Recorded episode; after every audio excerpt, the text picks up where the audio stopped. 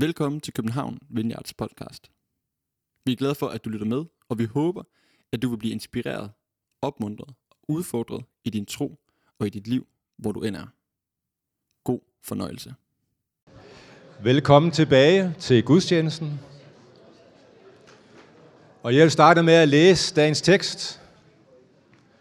Den, øh, den hører vi fra, det er primært Matteus evangeliet, men jeg tog lige to vers med fra det tilhørende tekst fra Lukas evangeliet, for at give lidt kontekst.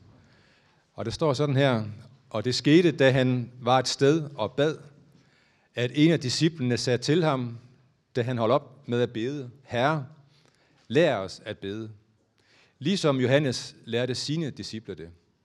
Og nu kommer der en tekst, som jeg tror øh, alle her kender.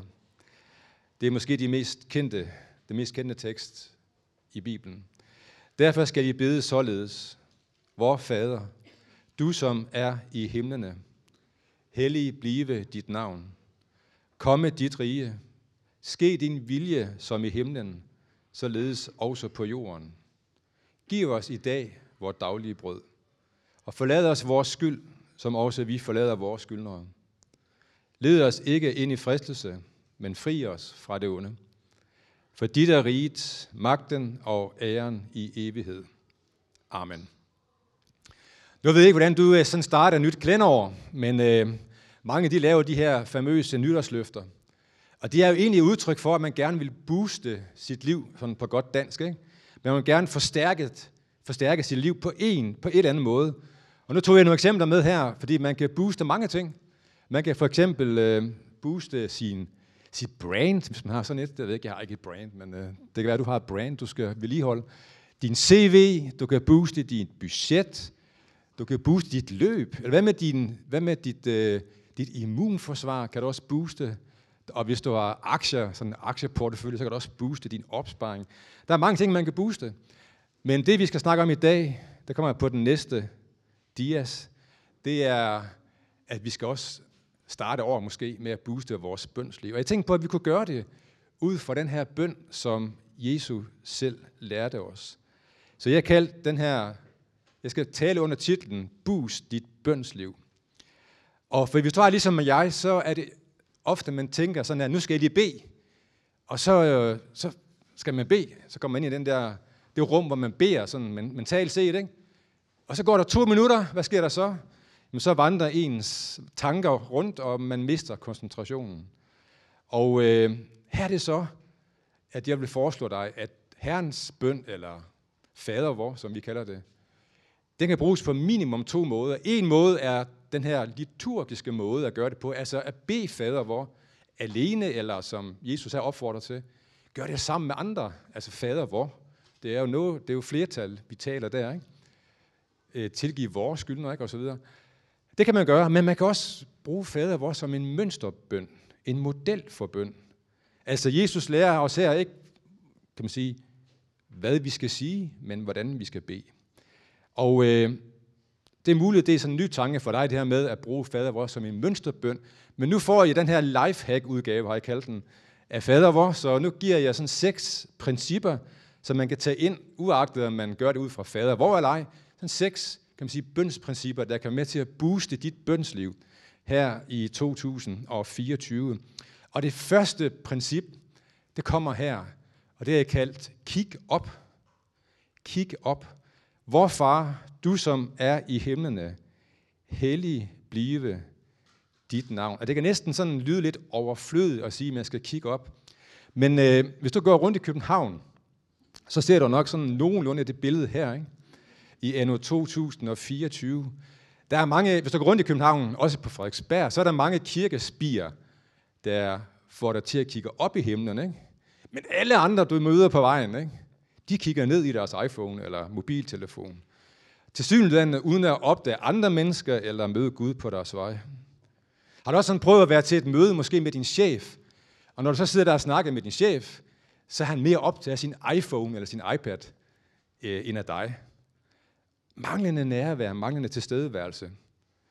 Det er lidt det samme, vi nogle gange gør, når vi går ind i bøn med Gud. Jeg ved ikke med dig, men jeg er rigtig dårlig til at kigge op. Mit bønsliv, det er ofte styret af et problem. Ikke? Jeg har et problem, og så skynder jeg mig at dele det problem med Gud. Eller man kigger ud i verden, og man får nød for noget, og så skynder man sig at bede for det behov. Og det er jo ikke forkert. Det er bare en forkert rækkefølge. Fordi skal du forstærke dit bønsliv, så skal vi gøre, som Jesus gør. Så skal vi starte med at kigge væk fra os selv, væk fra vores iPhone, og så starte med at få øjenkontakt med Gud. Og Jesus har her i dagens tekst jo et enende, eller han havde jo et enestående status som Guds søn. Vi er ikke sådan døtre og sønner af Gud, som Jesus var Guds søn, vel? Han havde jo et unikt forhold til Gud. Men tænk sig her i dagens tekst, prøv, prøv lige at, at tykke på den en gang. Lige vend skroen, som vi siger i Jylland. Prøv lige at tænke på det. Her i dagens tekst, der åbner Jesus en dør for os. Han inviterer os ind i det her forhold. Som disciple bliver vi alle her i dag inviteret ind i Jesu egen fortrolige forhold med Gud. Altså jeg kan jo adressere Gud, det kan det jo også på mange måder. Jeg kan sige, jeg kan sige skaber, jeg kan sige al, den almæg, du almægtige, jeg kan sige herre. Men her bliver vi inviteret ind til at kalde Gud for far. Og bag det her ord far, så ligger der højst sandsynligt det her ord, det aramæiske ord. Jesus talte jo ikke græsk, som den første bibel blev skrevet på. Han talte aramæisk, som var det talesprog, man havde i Israel på, på Jesu tid. Det ligger nok det her ord Abba bag det her. Det ved vi jo fra Markus 14. På gennem at læse det, for eksempel. Der kan man se det. Øh, og det betyder sådan farmand, eller daddy på engelsk, eller papa på svensk. Og øh, nu er der måske mange her, for hvem far ikke er særlig positive ord. Men prøv at tænke på den bedst tænkelige far, du kan tænke på.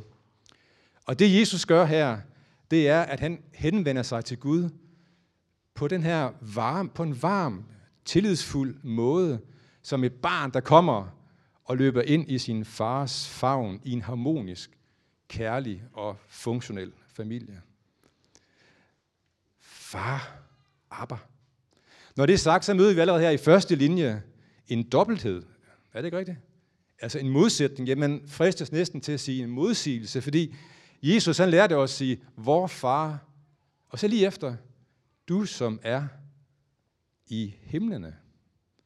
Så den Gud, der er vores far, han er også i himlene. Med andre ord, han er også konge. Han er også majestæt. Så på en og samme gang, så slår Jesus to toner an her. Ikke? Og det kan godt se ud som en modsætning, men det er det faktisk ikke. Fordi her møder vi igen, som vi gør ofte i Bibelen, et både og. Vi skal fastholde en spænding om, at den Gud, der er vores far, han er også vores konge. Den Gud, som er nær hos os, han er også ophøjet. Og den Gud, som vi kan have et, et hjerteligt og fortroligt forhold til, han er også, det er også en relation, som bør præges af ærefrygt og gudsfrygt. Men det første, jeg siger, det er, kig op. Få øjenkontakt med Jesus. Og så kan man den første bøn i fader, hvor der er sådan syv øh, kan man sige, bønsbegæringer, ikke? eller bønder. Og øh, den første, det her, hellig være dit navn. Hellig være dit navn. Nu er det ikke sådan, at vores bøn gør Gud mere hellig, vel? Der er vel ikke nogen her, der antager. Der antager. Øh, men Guds navn er altid hellig og altid adskilt. Men det vi beder om her, det er, at Guds navn må blive helligt i vores liv. Og hellig betyder adskilt. Så må vi betragte, det er det, der, det er det, vi beder her, må vi betragte Gud som en værdi, der er så høj, at ingen andre værdier kan sammenlignes med Gud. Vi er alle sammen her forskellige interesser. Ikke? Jeg har mange interesser. Jeg, jeg, har, øh, jeg, jeg værdsætter mange ting. Jeg værdsætter mit ægteskab. Jeg værdsætter min familie, mine, mine børn, mine børnebørn. Jeg værdsætter mit job. Jeg værdsætter min, min menighed, ja. Der er mange ting, man kan værdsætte. Men hvis jeg nu tilføjer for enden af den liste der, og så for øvrigt, så værdsætter jeg også Gud. Hvis jeg gjorde det, jamen så vil jeg ikke hellige Guds navn. Så bliver det ikke holdt hellig i mit liv. Tænk også på den jødiske trosbekendelse fra det gamle testamente, den man kalder Shema, som betyder hør på, på israelsk. Hør Israel, Herren vor Gud, Herren er en. Og lige efter står der, derfor skal du elske Herren af hele dit hjerte, af hele din sjæl og af hele din styrke. Og den her grundlæggende bøn for jødedømmen, den siger, at Gud er ikke bare sådan en værdi blandt mange værdier. Han er engang den højeste værdi blandt mange, men han alene er herre. Du alene er centrum, det er det, vi siger, når vi siger, hellige vær dit navn. Ingen værdi er i konkurrence med dig, Gud. Og når vi får styr på det, når vi får styr på den her første del, så falder alle andre brækker, brækker på plads i vores liv. Når Guds holdes helligt, når han kommer på førstepladsen i vores liv, så finder alle andre værdier deres naturlige plads omkring det her centrale midtpunkt i vores liv, som er Gud. Derfor starter det med ikke at kigge ned på sin iPhone, men kigge op. Kig op på Gud. Det er det første princip. Det næste, det kommer her på øh, næste slide, eller dias på dansk, det er, åh, den er helt sort det er kig ud. Kig ud. Kom med dit rige. Ske din vilje i himlen, således også på jorden. Det er den næste bøn her. Og hvad var egentlig hvad var kernen i Jesu forkyndelse, da han sådan startede der sin offentlige tjeneste i Nord-Israel i Galilea? Jamen det var det der med, at Guds rige er nær. Guds rige er nær. Nu vil vi lige få en ny konge i Danmark. Ikke? Jeg ved ikke her sidste søndag, den 15. Måske var inde og, og vinke til kong Frederik. Og vi har fået en konge, og vi lever i det danske kongerige. Så hvad, og vi ved jo, at kongerige det er sådan en geografisk størrelse, men hvad betyder Guds kongerige? Hvad betyder det i grunden? Ja, på græsk er det Basileia, men, og jeg kan godt lide den her, der er en gammel kirkefar, fader, der beskrev Jesus som auto Basileia. Det er sådan, sådan, det, er sådan, det giver en god base, ikke? Auto Basileia. Kort sagt, Guds rige, det er der, hvor kong Jesus er til stede. Der, hvor han hersker uindskrænket. Og Jesus, han læmeliggjorde Guds rige i egen person. Han var auto Basileia. Så, så når vi siger Guds rige, så skal vi bare tænke på, at øh, det er der, hvor Jesus er. Det er der, hvor han får sin vilje igennem, så at sige. Og øh, på Jesu tid, der har Israel længtes efter i mange århundrede år, at den verden, som var faldet i en syndig uorden, at den skulle blive genoprettet. Og de begyndte at sige, her, hvornår sker det? Og de længtes efter at komme en, en jordisk herre, eller hersker, der kunne sætte orden på uorden. Men det skete bare ikke. Prøv at at læse dommerbogen. Der var meget uorden, ikke? Og de sagde, herre, hvornår kommer du og retter tingene op? Og den her nye verdensorden, den 20 starter jo så i Jesus. Han er autobasilea. Han er kongeriget personligt gjort. Så når vi beder den her, så siger vi til Jesus, må du få magt og vilje i mit liv. Det er faktisk det, vi beder. Må dit liv blive normen for mit liv. Men det er også her, som jeg ser, at forbønden kan komme i spil. Det der, jeg siger, man kan bruge det her som en ramme, eller som en platform, en, nogle stationer i sit bønsliv, man kan gå til, og få den her struktur i, sit, i, sit, i sin dagligdag. Jeg bruger den selv på den her måde. Og det er så her, man kan kigge ud i verden, og kalde, så at sige, himlen ned på jord. Man kan hver især få lagt nogle ting på ens hjerte, som man så kan bede for. Og øh, det der med, at når man så går i forbøn, der har jeg sådan et billede, at der har sådan, jeg har sådan holdt, eller sådan bibeholdt i mange år, fordi på mange herrens år siden, rigtig mange år siden, for jeg, jeg var ret gammel, ikke? Der, øh, der var jeg på bibelskole op i Sverige, og der var der en af mine gode studiekammerater, der hedder Richard Gelang, og han, var, han arbejdede på det svenske statsselskab øh, Vattenfall, og øh, energiselskab, undskyld. Og hvert år, så kunne han sådan sidde der, og så kunne han sådan dirigere strøm eller elektricitet fra Sverige til Danmark. Og jeg spurgte ham sådan, hvordan gør du i grunden det der med, når du sender det der strøm afsted? Og sådan helt forenklet sagt, nu er jeg ikke, jeg er ikke ingeniør, vel, men altså, der er sådan en stor rød knap, man kan trykke på, ikke? Sådan, sådan i overført betydning. Ikke? Og når man så trykker på den knap, så åbnes ventilerne, og så puff, så kan man sende det her elektricitet til Danmark, ud, over, ud de her kabler, der så dirigerer det hen, hvor, man skal, hvor de skal hen.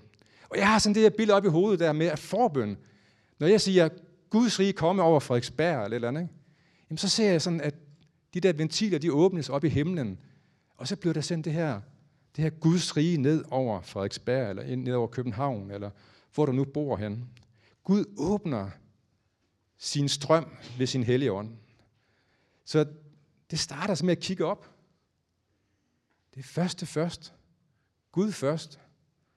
Dernæst kan vi kigge ud. Altså vi kan gå i forbøn for, for øh, de ting, som Gud lægger, de, de behov og situationer, Gud lægger på vores hjerte. Man kan bede for sin nærmeste, man kan bede for sit nabolag, man kan bede for sine forældre, sin familie, sin menighed, lederskab i sin menighed osv. osv. Kig op. Kig ud. Det tredje kommer her. Det er kig ind. Giv os i dag vores daglige brød. Giv os i dag. Så først på tredjepladsen, der kom vi ind. Ikke? Altså, der var sådan lige en, en bevægelse der. Ikke? Så jeg starter ofte her jo, altså i mit bønsliv, ikke? men jeg skal nok ligesom vende mig til, at der kommer lige noget før, så at sige. Ikke? Så her kan man bede for sine egne behov. Så ser vi, vi ser den her bevægelse, ikke? altså kig op, kig ud, og nu kan jeg så kigge ind. Giv os i dag vores daglige brød. Tænk, at øh, der er sådan en fremherskende billede af, eller der er sådan en fremherskende syn, at Gud han opfattes som sådan en urmager, som har designet verden som et ur, og så trækker han sig tilbage, og du, du, du, så, så gik han sådan på pension, kan man sige. Ikke? Øh, men det Jesus siger, det er jo, at Gud han er faktisk meget nærværende. Han kærer sig om vores liv. Han er vores far. Vi er altid allerede elsket, og han ønsker at kære sig for hver eneste detalje af vores liv. Så derfor kan vi her bede meget specifikt om egne behov. Det er faktisk helt legitimt at gøre. En har sagt, konkrete bønder for konkrete bøndesvar. Så det vil jeg opfordre til her. Når man kommer til det her punkt, så kan man godt være meget konkret og bede for sig selv. Konkret, hvad man har behov for. En, altså en skeptiker kan jeg godt sige, at en øh, bøndesvar, det er sådan egentlig bare tilfældigheder. Ikke? Men øh, der tillader jeg mig så at nævne et godt citat, jeg har hørt. Der lyder sådan her, at hvis jeg holder op med at bede, så holder tilfældighederne op med at ske. Det ved ikke, om det er rigtigt, men sådan er det nogle gange, man oplever det, ikke? at nej, det kan godt være en tilfældighed. Nej, det er faktisk Gud, der, der svarer dig. Giv os i dag vores daglige brød. Jesus lærer os her, at det er ok at bede for vores egne behov. Nu kommer der så en lille ekskursus her, fordi jeg tillader mig lige at gå lidt bag om det her ord, daglige brød. Og øh, det, jeg siger nu, det er helt for egen regning. Altså, det er sådan, I skal tage det som sådan en gang, I skal tage det som en bonusoplysning, det, det giver nu. Ikke? Altså, det er ikke sådan en del af prædiken egentlig. Det er sådan et ekskursus. Ikke? Så, øh, og det er på egen regning, det siger jeg. Øh, så de kan bare tage imod det, eller slå det hen og glemme det. Øh, når vi siger daglig brød her i, i teksten, så er det faktisk et græsk ord. Øh, det græske ord daglig er en af ret enestående. Øh, det er ikke sådan anvendt det ord, man normalt vil udtrykke som daglig eller dagligdags, øh, som kommer rigtig mange gange i Bibelen. Det er faktisk så enestående ord her, at man, ikke, man kender det ikke fra andre græske tekster overhovedet. Det er ret vildt, man egentlig bruger sådan et ord her. Og øh, hvis du læser den bibel, der hedder den latinske oversættelse af det græske testament, der hedder Vulgatan, så kommer den også ind der. Det er en, en kirkefar, der hedder Hieronymus. Han oversætter det her ord, nu skal jeg give det på latin. Han oversætter det panem super substantialem. Det kan jeg godt sige, ikke? Øh, jeg bestod den lille latin på, det er så også det. Så hvis jeg sagde det helt forkert, så, så tilgiv mig lige. Ikke? Men, men det super substantielle brød. Vi beder her om det super substantielle brød. Og øh, nu tror jeg sådan, at vores katolske venner over i den katolske kirke, de begynder sådan at høre nogle, nogle undertoner på noget nadver her, tror jeg. Og det er ikke det, jeg siger, det er. Men, men, og så dog alligevel for at komme lidt i møde, fordi når nu vi tager nadveren her, det gør vi ikke i dag, det gør vi ikke i dag, men når vi tager nadveren, så står det jo, at Jesus velsignede brødet, og siger, og siger så, dette er mit, han siger ikke, dette er mit brød, vel? Han siger, det er mit læme. Det der er mit læme. Så kan man tænke, at det her er bare sådan en symbolsk handling, er det bare en ydre handling, eller, eller er det en forordning, nadveren, som, hvor Gud han også er med og gør noget ved sin helligånd? Eller hvad mener Jesus, når han siger i Johannes 6, jeg er livets, jeg er livets brød? Hvad, siger, hvad mener han med det? Så vi har lige bedt Guds rige, må de rige komme, har vi lige bedt, ikke? Vi har sagt, Jesus, du skal være konge i mit liv, og i, på Frederiksberg, og i København, og Hillerød, hvor jeg bor. der skal du, være, der skal du bare være konge, Jesus. Ikke? Det vil de bede. Vi vil gerne følge dig. Vi vil gerne drages nærmere dig. Hvordan sker det, at vi kommer nærmere Jesus? Det gør vi gennem det daglige brød. Gennem det super substantielle brød. Det er den måde, vi kommer nær til Jesus på. Så når vi beder her, så beder vi om det almindelige brød, altså vores praktiske behov. Men jeg tror også, vi beder om noget mere her. Vi beder om livets brød. Det brød, som er Jesus selv. Her i hjertet af Herrens bøn, der siger vi, Herre, Jesus, giv mig mere af dig selv. Vi har brug for det, både praktisk og åndeligt, så vi kan følge dig. Det er det, jeg tror, vi beder her. Så vi kigger op, vi kigger ud, og vi kigger ind. Nu kommer det fjerde, det er, kig på korset. Den fjerde ting, det her, forlad os vores skyld, som også vi forlader vores skyldnere. Det vigtigste, Jesus gør for os, måske, det er, at han tilgiver vores sønder. Ikke? Jesus tilgives, det er jo virkelig kernen af det kristne evangelium. Og en af sammenligningerne sådan behovet for tilgivelse og renselse, som når man, man skralder et løg. Ikke? Kender du ikke det der med, at man er lige sådan dummet sig, ikke? og man er bekendt det, og så tænker man, ah, nu er jeg sådan ret helliggjort, ikke? Altså, nu, er jeg sådan, nu er jeg okay sådan med Gud, ikke? og også med andre mennesker, og sådan ting, piu, så kommer lige et løgblad mere under det løg, ikke? Altså, så falder man igen, ikke? og dummer sig og så videre. Det er sådan lidt en uh, ongoing bevægelse, det der med at dumme sig, ikke? og bede om tilgivelse, og har brug for Guds tilgivelse. Der er en sådan en lille bibelvers i 1. Timotius, hvor at, uh, som menes at være Paulus uh, sidste, eller i hvert fald en af de aller sidste breve, han, han, øh, han skrev, hvor han sådan i starten, der står sådan, der sådan, at han, at han er apostel og sådan noget, ikke? og han troens far og sådan ting, ikke? Og så kommer han så der til sådan slutningen af sit liv, og så i 1. Timotius, så omtaler han egentlig sig selv lidt mærkeligt, synes jeg. Det er sådan lidt, det er sådan lidt, øh, det er sådan lidt, det, det, er sådan, det falder lidt, det er sådan lidt en, en, en nedadgående spiral, tror jeg, fordi her står der sådan her, han siger om sig selv sådan her, Jesus Kristus kom til verden for at frelse sønder, og at dem er jeg den største. At dem er jeg den største. Det er ikke sådan lige det, man sætter øverst på sit CV, vel? Øh, men det gør han altså her, Paulus. Og så tænker man, altså, jeg er ikke fordi, jeg tror, at Paulus lever i synd. Bestemt ikke. Men er det måske sådan, at jo tættere man kommer på Gud, jo større erkendelse kommer der egentlig af, at man har behov for renselse. Altså, når man kommer ind i Guds lys, så tror jeg egentlig, man ser, at ens egen formåen og egne færdigheder, de har ikke sådan specielt stor kursværdi i Guds rige. Jeg kan sige det omvendt. Altså, en manglende erkendelse af, at man er daglig har behov for renselse, det er ikke hellighed. Det er selvbedrag. Vi har alle som personer brug for Jesu renselse hver eneste dag. Vi har brug for som fællesskab at komme til korset hver dag. Hvor vi kan møde tilgivelse, når vi bekender vores sønder og omvender os fra dem. Og her også at vi kan tilgive dem, som har krænket eller syndet mod os. Så kig på korset. Kig op. Kig ud. Kig ind. Kig på. Og det femte, det kommer her. Kig hen. Kig hen på Jesus som beskytter. For det, næste, det, det femte her, det er det her. Led os ikke ind i fristelse, men fri os fra det onde.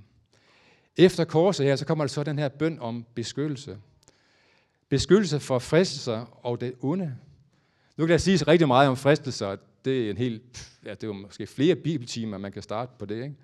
Men når Jesus kommer ind i en dysfunktionel verden, så vil den her verden rejse sig i modstand mod Jesus. Det kan man se på stor skala, men det kan man også egentlig se i sit eget liv. Er det ikke rigtigt? Har du lagt mærke til det? Når Kristus kommer ind i ens liv, og siger, Jesus, du skal da være konge i mit liv, jamen så er der noget i en, der rejser sig og gør modstand.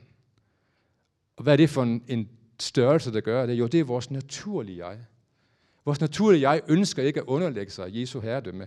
Den gamle, det gamle jeg, det gamle Adam i os, ønsker ikke at ændre sig, ændre sig og blive forandret.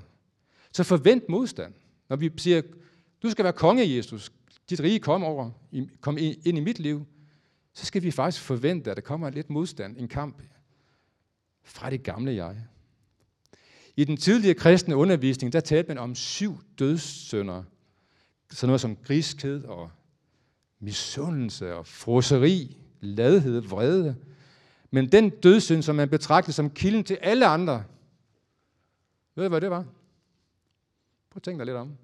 Hvad er det for en, hvad er det for en dødsund, der er kilden til alle de andre? Det var stolthed. Det var hovmod. Og hvad er hovmod? Det er trængen til at fornægte Gud, for selv at sætte sig i Guds sted. Trængen til at fornægte Gud, for selv at sætte sig i Guds sted.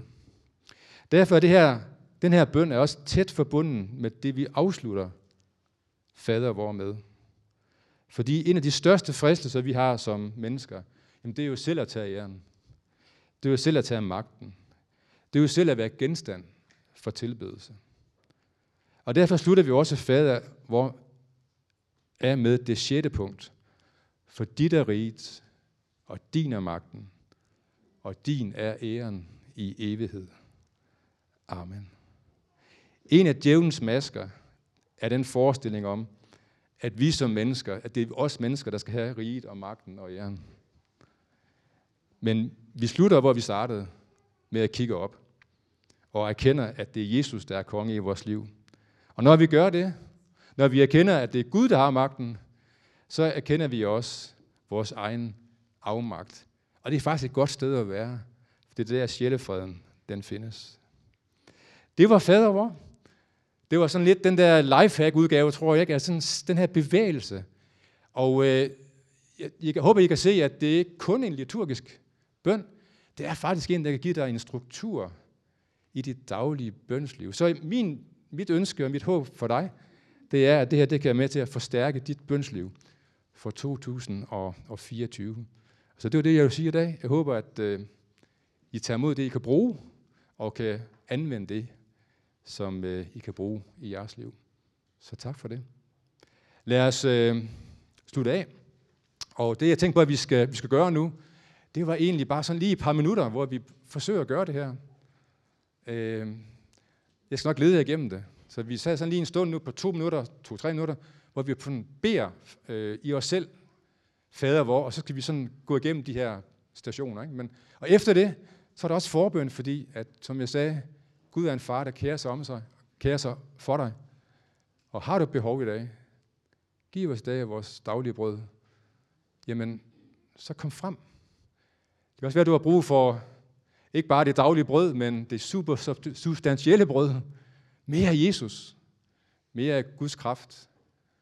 Jamen så er Gud også her, Jesus er her i sin ånd til at, at række sine hænder ud, som han gjorde, da han, da han gik blandt os og møde dig. Så øh, nu beder vi sammen. Og når vi har gjort det, så øh, vil jeg være dig lovsang. Og så er der også yderligere en anledning til, at du kan komme frem og modtage mere af Jesus. Men øh, nu beder vi sammen. Skal vi gøre det? Lad os lukke vores øjne, så vi kan koncentrere os. Og så det første, hvad var nu det var? Jo, det var, at vi skulle kigge op. Så i dit sind nu, prøv at få øjenkontakt med Jesus. Tænk på, at Jesus her åbnet døren for, at du kan træde ind i det her meget fortrolige rum, hvor du kan kalde Gud din far. Du kan sige Abba nu. Du kan sige far til Gud.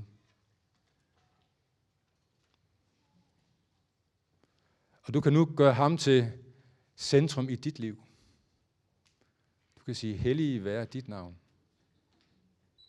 Du kan sige, her du skal være centrum i mit liv. Her starter det. Det næste det er, at vi skal kigge ud. Så i dit sind nu, i ånden, så lad Helligånden tage dig måske til et, en situation eller en person, du, du skal bede for. Du behøver ikke bede lange bønner, bare tage situationen nu, den her person, og give den over i Jesu hænder. Du kan sige, Herre, Tag den og den, eller tag det her, den her byrde, den her bagage, den her kuffert, det her behov over i til dig. Bare, bare gør nu her i dit stille sind.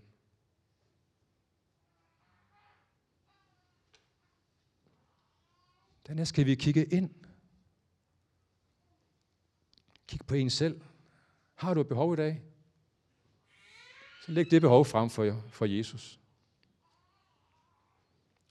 Bed ham om det daglige brød, men også det her livets brød. Ham selv.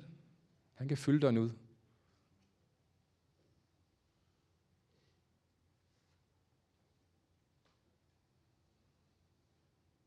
Og mens du gør det, så kom til korset. Kom til det sted, hvor at Jesus døde for dig. Er du bevidst om noget synd i dit liv, så bekend det. Er du bevidst om, at der er nogen, der har krænket dig eller såret dig, så bed Jesus nu om at give dig kraft og magt og overskud til at tilgive den person.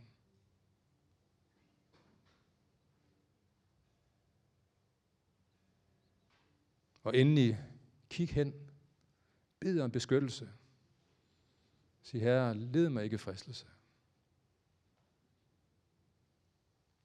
Hvis du er et sted, hvor du er fristet, og du, du kan se den gamle, den gamle Adam, det gamle naturlige jeg, rejser sig, det selviske jeg, har rejst sig i modstand mod Jesus kongedømme. Så bed om styrke nu til at overvinde det. Så er det sidst. Lad os bede det her sammen. For dit er rigt, magten og æren i evighed. Amen. Tak fordi du lyttede med. Vi håber, at du går herfra med fred i hjertet og mod på mere. Du kan finde mere fra København Vineyard på Facebook, Instagram og vores hjemmeside. Og du skal vide, at du altid er velkommen i vores kirke på Nyvej 7. Vi håber, at du får en god dag.